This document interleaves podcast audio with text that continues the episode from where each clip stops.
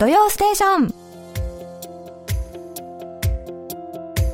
リスナーのリクエスト曲とともに気になるとっておきの韓国を紹介するソウル発情報番組土曜ステーション。進行役はマロンこと浅田恵美です。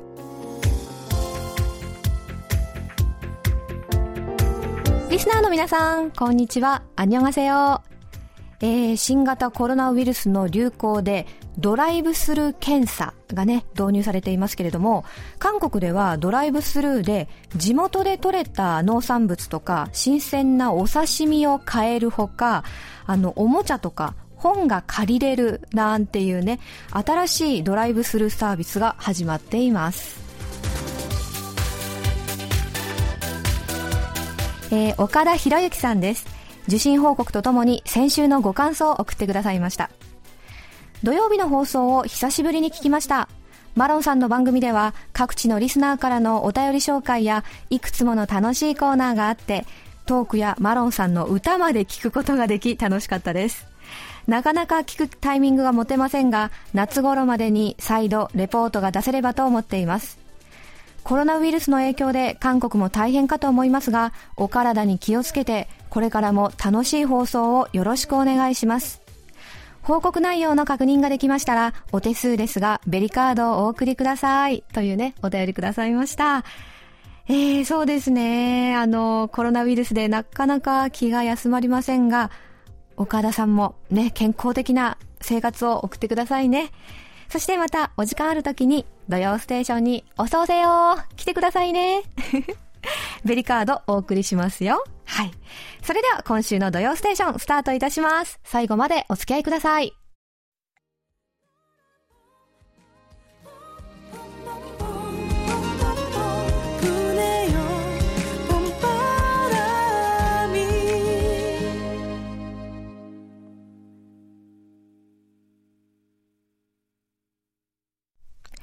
チョン・ウンジフィーチャリングハリムでノランポン君という春でした。えー、2017年に発表されたこちらの曲。暖かい春の風が頬を撫でると凍っていた私の心にも春が来るでしょうか？というね、切ない女心を歌っています。えー、こちらの曲は埼玉県草加市の大野隆さんがリクエストしてくださいました。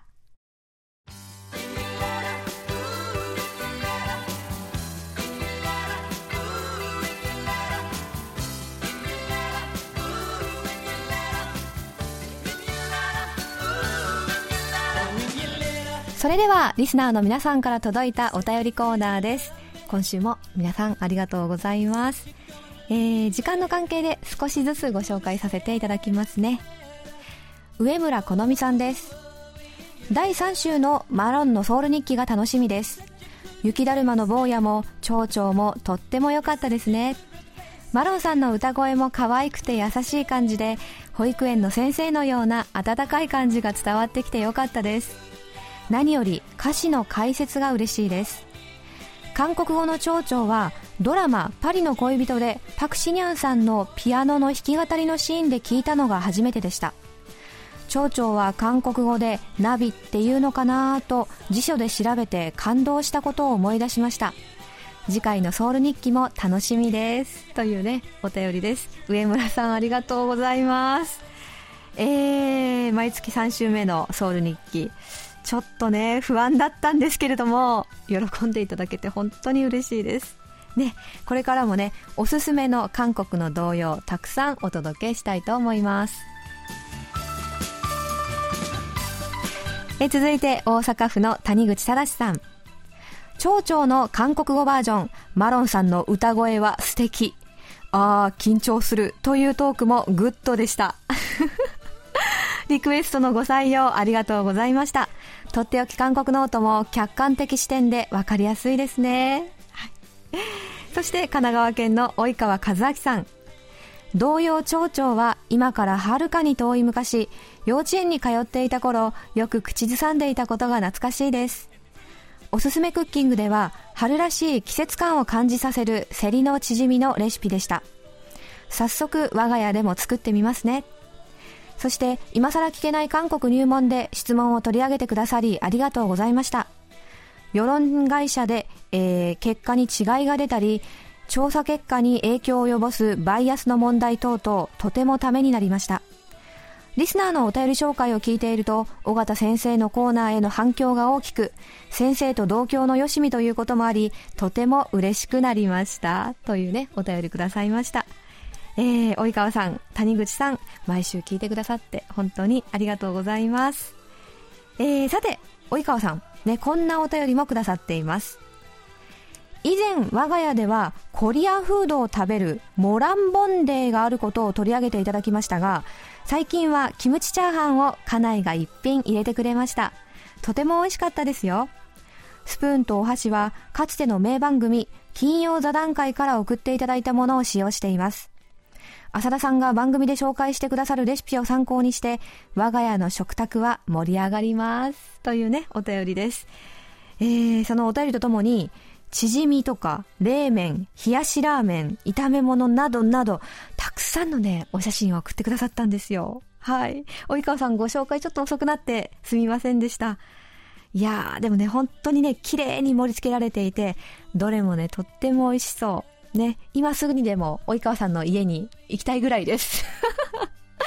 奥様がね、丁寧に作っていらっしゃるのが伝わってきます。はい。本当にありがとうございますね。で、これからもね、ぜひモランボーデ、モランボンデイのお写真送ってくださいね。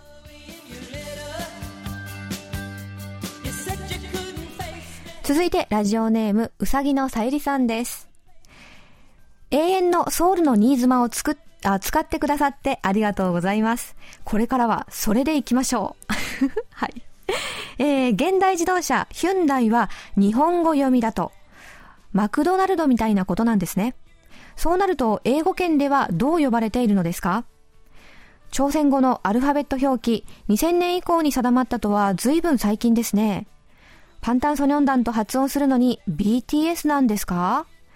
?HUYK ?H-U-Y-K-O-U を兵庫と読ませるのも同様無理があると思いますけどね。というね、お便りもくださいました。はい。えー、まず、えー、現代自動車ですけれどもね、アメリカでは、ヒョンダイ、ヒョンダイというふうにね、呼ばれているそうですね。うん。そして韓国語のアルファベット表記法ですけれども、これまでね、もう何度も改定されているんですよ。ですけれども、一般的に現在こう使われているのが2000年に韓国政府、ね、文化観光部が発表したものというふうになっています。で、うん、ハングルの、あの、子音の発音にはですね、平音、激音、濃音っていう3つがあるものが多いんですよ。ね。で、これ、あの、例えばバンタンソニョン団のパー、あの、子音のね、えっ、ー、と、パー、ピューで言うと、これは平音なんですね。なので平音は優しく発音するので、パー、パーみたいな感じ。で、これを激音で発音すると、パーになって、濃音で発音すると、ちょっと息を吐かずにね、パーみたいな感じになるわけですよ。でね。で、これ、それぞれ、あの、子音の表記も違いますし、もちろんアルファベット表記も異なってくるわけです。ね。なので、あの、バンタンソニョン団のバンの子音パは平音であるため、アルファベット表記は基本的に B になりますし、ABCD の B ね。で、激音になりますと P になりますし、濃音の場合は PP となるわけです。はい。ちょっとわかりにくいですけれどもね。はい。で、そして、日本でも活躍している韓国のロックバンド、ヒョゴがありますけれどね。それが先ほどご紹介した HUYKOU というふうにアルファベットで表記されているわけですけれども、これ、ヒョゴとはですね、ボーカルのオ・ヒョクさんの名前の名字と下の名前を逆にしたものがこのバンドの名前、ヒョゴというふうになっているんです。でね、で、なんでこういうふうにアルファベットで表記するのかっていうと、人の名前とか固有名詞などはあの政府が定めたアルファベット表記法に沿っていないことが多いわけですよ。それで、まあ、広く使われている表記が、まあ、使われていたりとか、あとは個人個人で違っていたりするので、この辺はね、なかなか、読む、読みにくいところが多いかなと思います。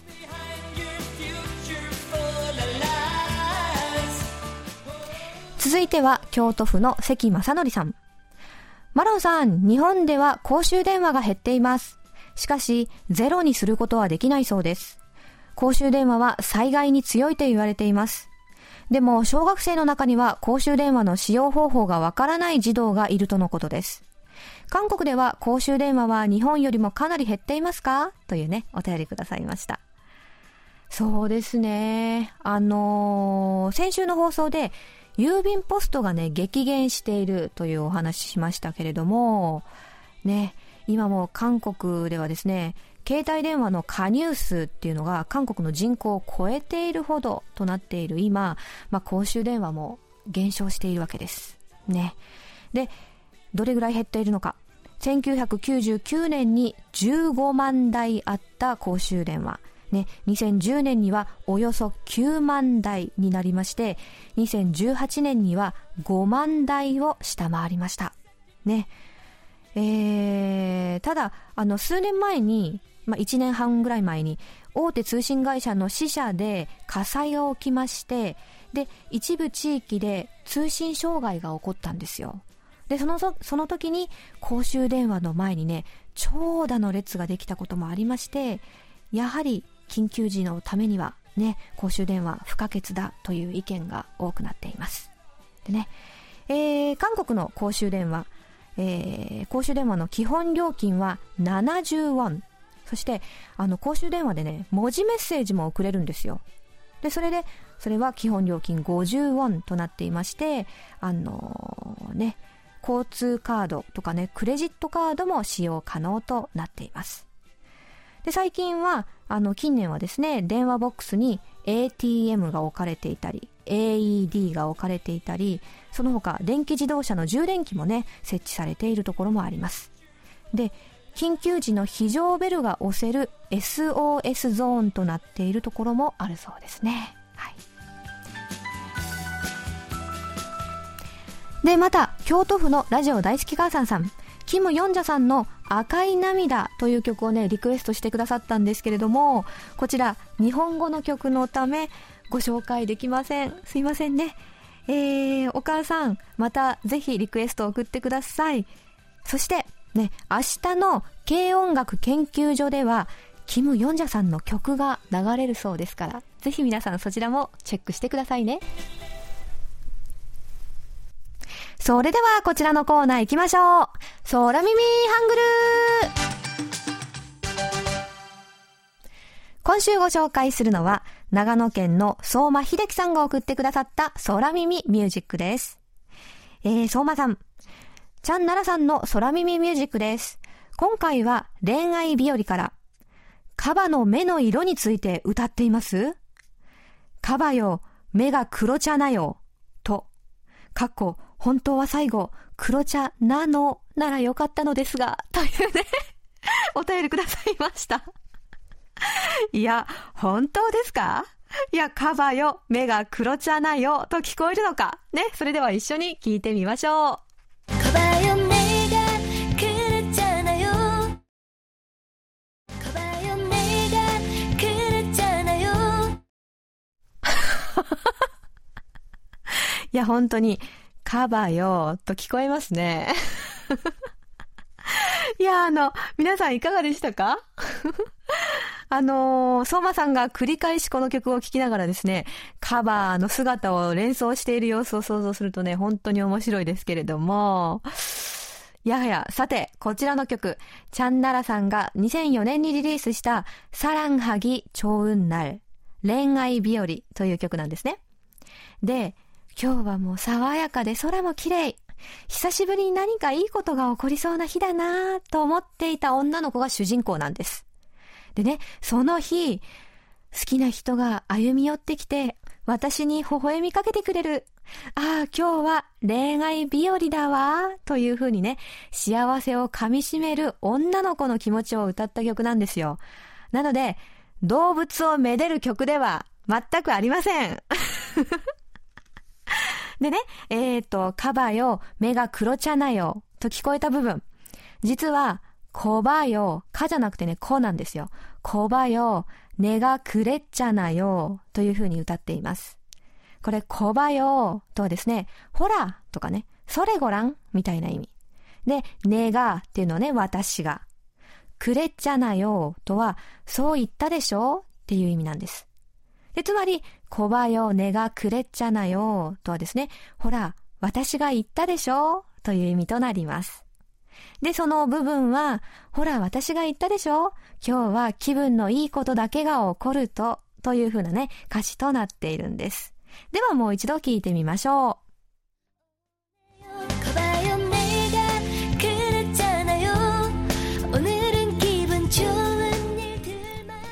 はい。ね。こばよ、ねがくれちゃなよ。ですけどね。こちらね、日常でもね、結構使えるかもしれませんよ。ね。例えば、こばよ、ねがくれちゃなよ。土曜ステーションは病みつきになるって、とかですね。今ね、失笑しないでくださいよ、皆さん。で、あとはまあ、こばよ、ねがくれちゃなよ。この料理、この、この食べ物美味しいって、とか、このドラマは流行るって、などなど使えますので、皆さんぜひ覚えてみてください。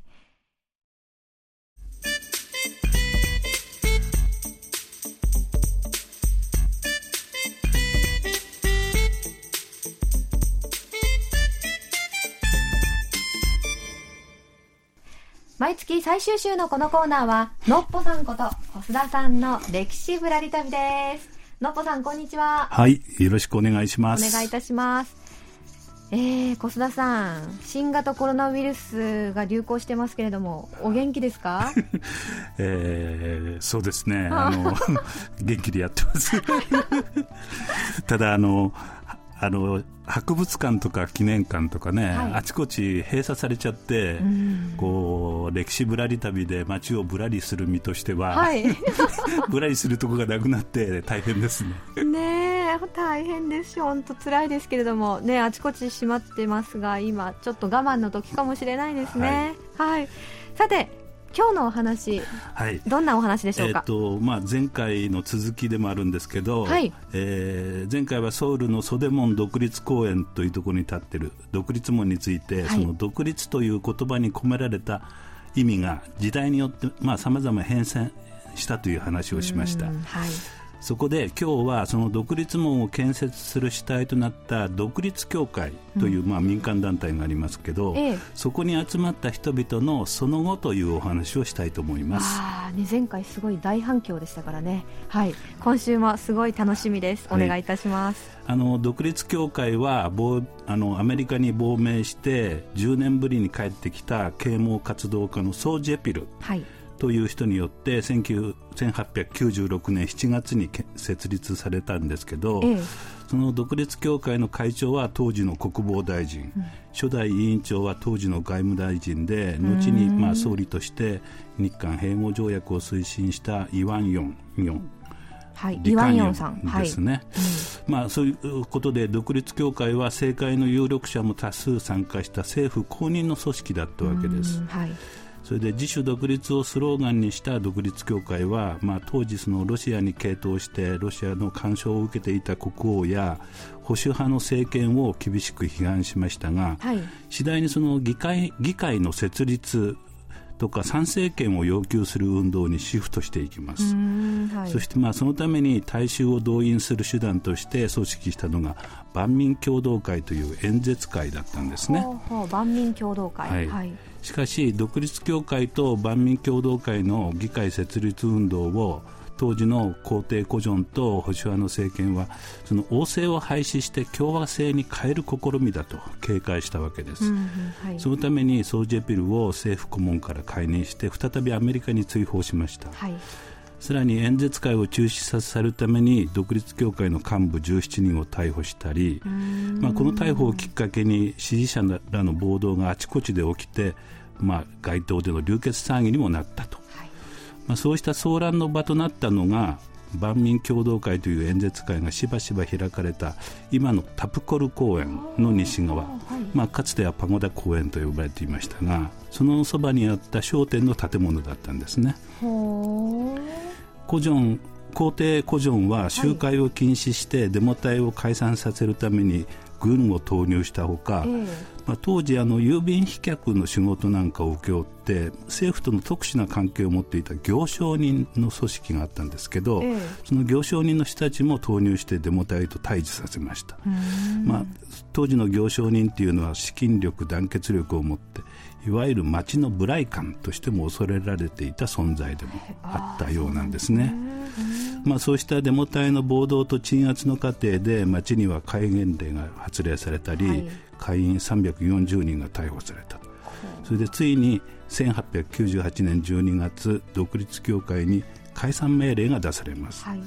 まあ、設立からわずか3年半短命に終わった独立協会なんですけども、えーそこにはさまざまな人材が集結し、うん、それぞまあ、解散後もですねそれぞれの運命をたどることになります、はい、例えばソージェピル追放の後ソージェピルに代わって指導的な役割になったのがユン・チホさん。ユン・チホという人物でした。ユン・チホ。はい、まあ、彼は独立協会に入る前まで10年以上にわたって中国やアメリカに留学してまあ、当時の世界を経験した東大一流の国際派知識人だったんですね。はいまあ、独立協会が解散した後はしばらく地方を転々としますけど、はい、やがて中央政府の仕事について、えーまあ、独立協会の人々にはそして、まあ、解散後イワンヨンとかユン・チホさんのように同じ政府にまあ取り込まれた人も多くいました。そうだったんですね、はい、一方で万民共同会の会長を務めたユン・シビョンという人物がいますけど、はい、独立協会解散後も議会設立運動のような大衆を組織して、うん、政治集団、まあ、いわゆる政党作りに奔走した人もいます。はい。彼は後に一新会という、まあ、親日派の組織を立ち上げるんですけども、ええ、この一新会と一時期一緒に活動したのが東学党の三代目教主ソン・ビョンヒという人物です。へえ。東学党ってあれあの東学党の乱で有名な、はい、あの東学党なんですけど、まあこ皇帝古城はその東学党を当時邪教だとして排斥したんですけど、はい、まあ、大衆を動員するには大きな力があった勢力なんですね。はい。それでソン・ビョンヒ自身も独立協会の人たちと交流して、西洋や日本の事情にも精通していました、うん、まあ、一新会とは考え方の違いが表面化して合流後1年足らずでたもとを分かつんですけど、えー、実はその頃東学党という名称を天道教という名前に改めます、はい、そしてこの天道教という団体こそですね、はい、三一独立運動で大きな役割を果たしました、はい。1919年3月1日に、うん、えー、独立宣言書というのが民族代表33人によって読み上げられますけど、はい。えー、その民族代表にはキリスト教や仏教の宗教関係者と並んでソン・ビョンヒなど天道教の指導者15人が名前を連ねています、はい、それで独立宣言書はですね天道教が運営した印刷所で密かに大量に印刷されて天道教の組織を通じて全国に配布されたと言われています。その今も天道教の本部の建物が、はい、天道教中央大教堂という名前でチョンノ区の安国駅の近くにあるのをご存知ですか、えー、あそこすごいよく行くんですけど。あの一見、はい、外見はキリスト教の教会そっくりなんですけど、えー、まあ、十字架がないだけで、はい、その1921年に竣工された当時はのレンガ造りの建物は、はい、当時のミョンドン大聖堂、うん、朝鮮総督と並ぶ形状つまりソウルですね、はい、形状の三大建築物に数えられていたというほどの立派な建物なんです。でそれが今もそのまま残っているということなんですよね。うなんで分からなかったんだ。前の広場は三一運動広場となって、はい、まあ、その近くには独立宣言書配布場所という日も立っています、はい、あとそのタプコル公園先ほどのあ、はい、あのタプコル公園という、うんうん、まあ、かつての名前はパゴダ公園ですけど、はい、その門の入ると正面にソン・ビョンヒの像が立っています。はいまあ、それを見ると確かに民族代表33人の中で彼が中心的な指導者だったということが分かるんですね。はい、それでところでその独立協会の中心メンバーにはですね、はい、当時二十歳前後の若い人材もいました、はい、しばしば名前が挙がるのがイ・スンマン李承晩、後の大韓民国初代大統領ですが、え独立協会が設立された当時はわずか21歳ミッションスクールを卒業したばかりだったんですね、はい、ですがその若さでイ・スンマンは万民共同会の演説会では当時の政府や王室のを糾弾する激烈な、まあ、激しい演説を行うなど活躍したと言われています、はい、実はもう一人忘れてはいけない人物が当時19歳だったアン・チャンホうん、後の独立運動家で上海臨時政府での要職を務めた人物がいます、はい、アン・チャンホさん、はい、はい。若くして独立協会に参加した2人ですけれどもその独立協会への弾圧と解散の後2人のその後の運命も大きく変わります、イ・スンマンは1899年に逮捕されてから5年余りにわたって投獄されるんですけど、ええ、突如皇帝古城の許しが出て釈放されます、その釈放の理由は英語ができるイ・スンマンをアメリカに派遣してアメリカ大統領に接見して、まあ、大韓帝国への支援を求める。という、まあ、役割を負わされたんですけど、えー、実際にセワドア・ルーズベルト大統領当時の大統領に接見したイ・スンマンは、はい、我々は皇帝の代理ではなくて維新会の代表だというようなことを言ってですね、はい、皇帝は朝鮮人の利益を代弁できないと言って古城を批判したと伝えられています。はい。それでイ・スンマンはそのままアメリカにとどまって後に亡命生活に入ります、うんはい、一方アンアンチャンホーはですね、はい、独立協会ではその故郷の平壌に支部を設立するなど活躍したんですけど、えー、協会解散後は1902年から1910年代の末まで、うん、足掛け13年間にわたってアメリカに滞在して、はい、この間に在米韓国人の組織や若者を集めた反日救国団体を作ったり、うん、あと故郷に戻って学校を作ったりします。はい。そのアンチャンホのお墓と銅像は今ソウル市のカンナム区アップジョンの登山公園という中にありますが、はい、私も何度か行きましたよ。そうですか、はい、登山というのはアンチャンホの号ですね、はい、それで公園の中にはアンチャンホの業績を称える小さな記念館もあります、はい。えーまあ、先週土曜日行ってみたんですけど記念館は閉まっていましたが公園のその林の中に、ええ、アンチャンホに関連した写真があちこち展示されて、まあ、記念館の代わりになっていましたね。これコロナウイルスで閉館しちゃった代わりにこういうふうに野外スペースを作られたんですかね、はい、あの常時そうやってるかどうかちょっとわからないんですけどあ、うんうん、あのまあ、屋外も含めて、えー、記念館になってたような感じです。はい。えー、三一独立運動の後ですね上海に臨時政府が樹立されるとまあ、イスンマンが初代大統領に推挙されるんですけど、はい、イスンマンが実際に上海に渡ったのはその翌年の12月だったんですね。はい。それでそれまでの間、実質的に上海臨時政府を中心的に取り仕切ったのがその臨時政府の発足に伴ってすぐ上海に入って、うん、内務大臣兼首相代行に就任したアン・チャンホだったんです。へえアン・チャンホさんだったんですね、はいまあ、当時、臨時政府のメンバーを写した集合写真でも、うん、アン・チャンフは常に中央に座っています。しかし、イ・スンマンが上海入りした後、はい、その臨時政府内部でですね、はい、左右の路線対立が顕在化して、アン・チャンホは隕石辞任します。はいそして1925年、イ・スンマンが弾劾されて臨時大臨時政府の大統領を降りるとその翌年にアン・チャンホも大統領に推挙されると。いうのがありました、やっぱりアン・チャンホさんといえば独立運動家として韓国ではもう誰もが知っている、ね、ね、尊敬されている人物ですよね。あの実は潜水艦にもアン・チャンホトサン・アン・チャンホという潜水艦の名前がついていますし先ほどのソン・ビョンヒさんも潜水艦の名前についてるんですよね。あそね、それだけまあ尊敬されているという証拠でもあります。はい、それでまあ、若き日にその共に独立協会に参加したイ・スンマンとアン・チャンホなんですけど、えー、まあ、その関係はちょっといろいろ微妙だったということも言えますね。はい、ところでその独立協会の創設者ソー・ジェピルも、はい、戦後1947年にアメリカ軍政府から最高顧問として招かれて、えー、まあ、半世紀ぶりに韓国に戻っています。しかしここでもイ・スンマンと対立して、翌年には再びアメリカに帰国したという事情があります。あなんかいろいろと複雑ですけれどもね。そうですね。ああなるほど。えっ、と小須田さん次回はどんなお話になりますでしょうか、あの来月4月はですね、はい朝鮮王朝最後の皇太子イ軍と、はい梨本宮雅子さんとの結婚からちょうど100年ということで、おまあ、あそのあたりの話をしたいと考えています。はーい、えー今週、えっと小須田さんがお話しいただいた、ねえっとタプコル公園でありますとか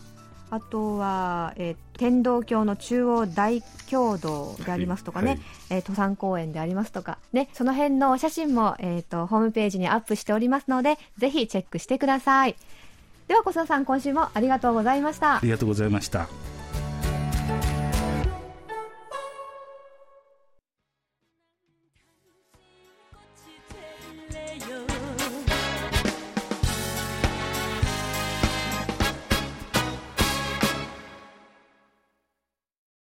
チャン・ユンジョンさんが2005年にリリースしたアルバムから、ゴ、花でした。待ちわびていた愛する人に出会い、あなたの花になりたいという恋心を歌っています。えーこちらの曲は先ほどお便りご紹介しました、及川和明さんのリクエスト曲です。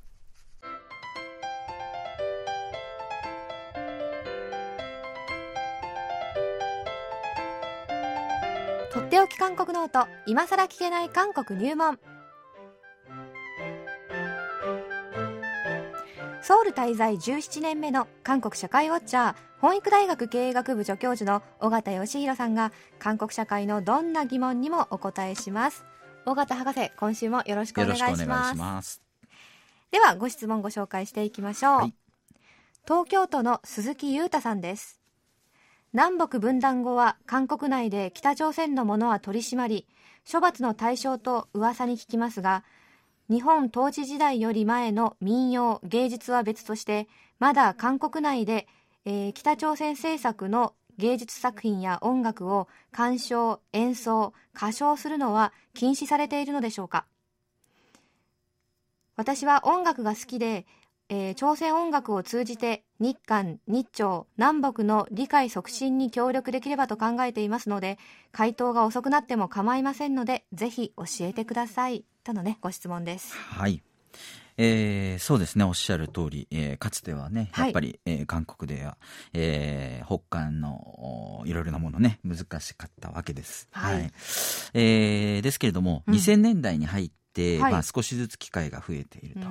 えーいうのがあります。まあ、あの、キム・デジュン、えー大統領のね、えーまあ、平壌訪問とか、はい。えーそういったきっかけがありまし。したはい。えーえーで、これが、あのーまあ、韓国ではダメだという理由はですね、はい。えー国家保安法、えーまあ、第7条にあるんですけれども、ええ。えーまあ、国家の存立や安全、えーそれから自由民主的基本秩序をうん。危うくするような目的で、うん。反国家団体やその構成員などを称賛したり、えー鼓舞したりしたりするものを、えー7年以下の懲役に、えー処すると、ほえーそういう規定があるんですね。はい。はい、でこの反国家団体というのが、えー北韓のことを、まあ、主に指す。えまあ、北韓がそういうふうに指定されてるわけですね。はい。ええーということで、えーなんですけれども、おその反国家団体のものであれば何でもダメというわけではなくて、ほうえーまあ、あの、その2000年代以降はですね、はい。えーある程度こう、まあ、なんていうんですかね、一部寛容な部分も出てきてですね、はい。えーまあ、北韓の絵画展だとか、はい。開催されたりというのがあります。で日本のようにね、その、なんか、えー NK ポップとかですか、はい。えーそういったような、えーマニアのを楽しむような、そういうのとはちょっと違うとは思うんですけれども、はい。えーまあ、あの、北韓の歌謡がですね、うん。歌がですね、えーネットで検索して、今も、えー聞いたりっていうことができたりしますよね。はい。えーあの、一部ね、本当にダメなものとかっていうのはネットでも検索ができなくなってたりするんですけれども、うんそうでも、はい、えー、そういうのがあ引っかかったりしてくるんですね。でかつてはあの「フィッパラム」っていうね、うん、えー、北韓の人気歌謡がですね韓国でも人気を得たんですけれども「はい、ヒッパラム」えー、口笛ですか、はい。えー、というタイトルの。ね、ちょっと皆さん一緒に聞いてみましょうかね。えー、はい。大勢パメド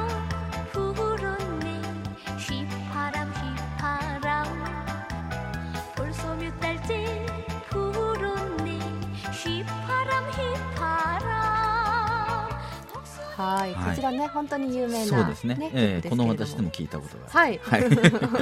えーそういう、えー韓北韓のものでも、おまあ、韓国の皆さん楽しんだりすることがあるようになってるんですね。ええ。えーで去年だったと思うんですけども、うん。えー私のいる本で、えーはい。本劇大学の前にですねあるお店ができて、えーちょっと話題になったんですけれども、あのキム・イルソンキム・ジョンイル親子のうんうん。肖像画を掲げた、はえー北韓をコンセプトにした飲み屋っていうのがですね、あはい。えー作られていてですねちょっとニュースになったんですね。ねえーまあけしからんと、はあ。えーいうのとですね、はえーまあその国家保安法に引っかかるんじゃないあのかと。はいはい。こういうことで当然そうだろうと私も思ったんですけれども、ええ。ダメなんじゃないかと思ったんですけれども、うん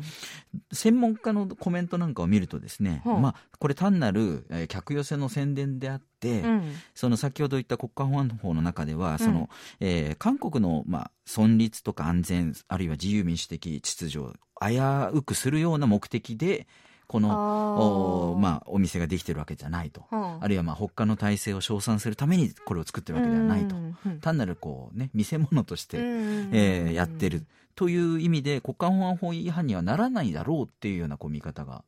あってですね。実際にそのちょっとまあかなり話題になったので、はいえ。あの若干こうあのーなんていうんですかねリモデリングしてですね、えはあ。の一部こう、あえあーお柔らかい。なるほど。えー雰囲気にしてですね。でもうん。結局やっぱちょっとふぽふ北韓っぽい、えー労働党うん共産党っぽい、うんえーそういう絵柄のですね、うん。ある形でお店経営してました、一度行ってみたいなと思ったんですけどまだやってるのかちょっと分かんないですけれども、えね、ちょっと前まではちゃんとけあの運営してましたんへでー。まあでもかなり話題に話題にはなりました。ね。はい、見に来る人も結構いたそうみたいです。そうではいしょうね私も写真撮ってきました。はい。えーなんていうふうにですね、うん。えー今はそのだから北韓のことだから、んものだから全てダメとか、はい。えーというほどではないようなんですね。うんうんうんえーですから、その、まあ、ちょっと日本ではね、えーここ北韓のおいろんなグッズとかが、うん。こうサブカルのような、扱いでこう話題になったりすると思うんですけど、そこまでには多分至ってないんですけれども、ええ。えーものによっては、えーもう何でもダメだという感じではないうん。という今のお状況のような気がしますね。なるほど。はい。では小田先生来週の予告をお願いします。はい、えー引き続き今更聞けない韓国入門ということで、はい。えー今ね、うん。コロナの、えねー大変な状況の中でですね。えー日本と同じように韓国もですね、ええ。えー韓国3月始まりなんですけども、ええ。学校が、えーね、休校になったり、ずーっとねええ休校になってますね。大学なんかもね新学期が遅れて始まったり、はい。オンライン授業とかうん。いろいろあるんですけれども、えーまあ、小中高校生は在宅、えーにでですね家で過ごす時間が多くなってるんですよね、はい。えーまあ、そのことについてちょっとお話をしたいと思います。はい。じゃあ今週もありがとうございました。はいとっておき韓国ノート今さら聞けない韓国入門宛てに皆さんどうぞお気軽にご質問をお寄せください。質問が採用された方には緒方さんのサイン入りベリカードとささやかな記念品をお送りします。今週はご質問を送ってくださいました鈴木裕太さんにお送りします。